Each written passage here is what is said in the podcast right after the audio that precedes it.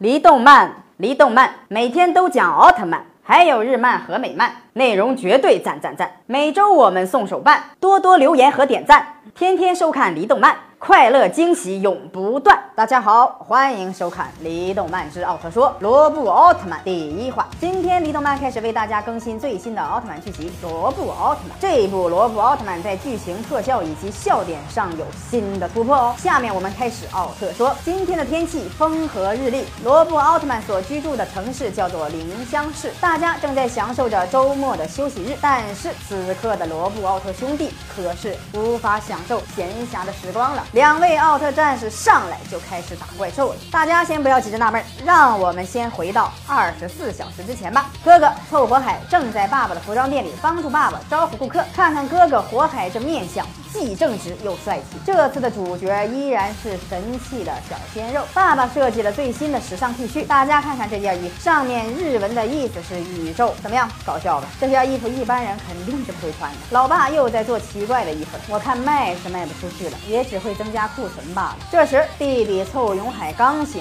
抱着一个奇怪的类似于圣诞树的仪器走进店里。看来这一家三口性格也是完全的不同啊！两个帅气的儿子，一个温柔，一个理性。爸爸还像一个老小孩，真是有意思的一家人。可是他们的妈妈到哪里去了呢？我们继续来往下看。弟弟永海是在大学里研究宇宙考古学的学生。这个宇宙考古学呢，就是利用通讯卫星观测地表，调查地球的环境和古迹。永海正在解析共振波的反射频率，用此方法来调查大约一千三百年前的地层。这个可就厉害了。弟弟还是个科学家。弟弟永海一直在服装店里搞科研，到夜晚，哥哥火海还将宵夜给弟弟准备好了。看来兄弟二人的。感情非常的深厚，这么看来的话，打怪兽的话应该会配合的很默契吧。深夜，一对情侣正在山上欣赏美丽的风景，看闪亮的星星。这时，一双神秘的手正在操作一个神秘的仪器。呵，怪兽总算是出现了，戈尔吉欧波恩。这个怪兽之前好像没有听说过，看来是全新的怪兽。那么，凑火海与凑永海兄弟会如何获得能力呢？请大家收看下一期《移动漫照》，他说罗布奥特曼第二话。罗布奥特曼是个喜剧片。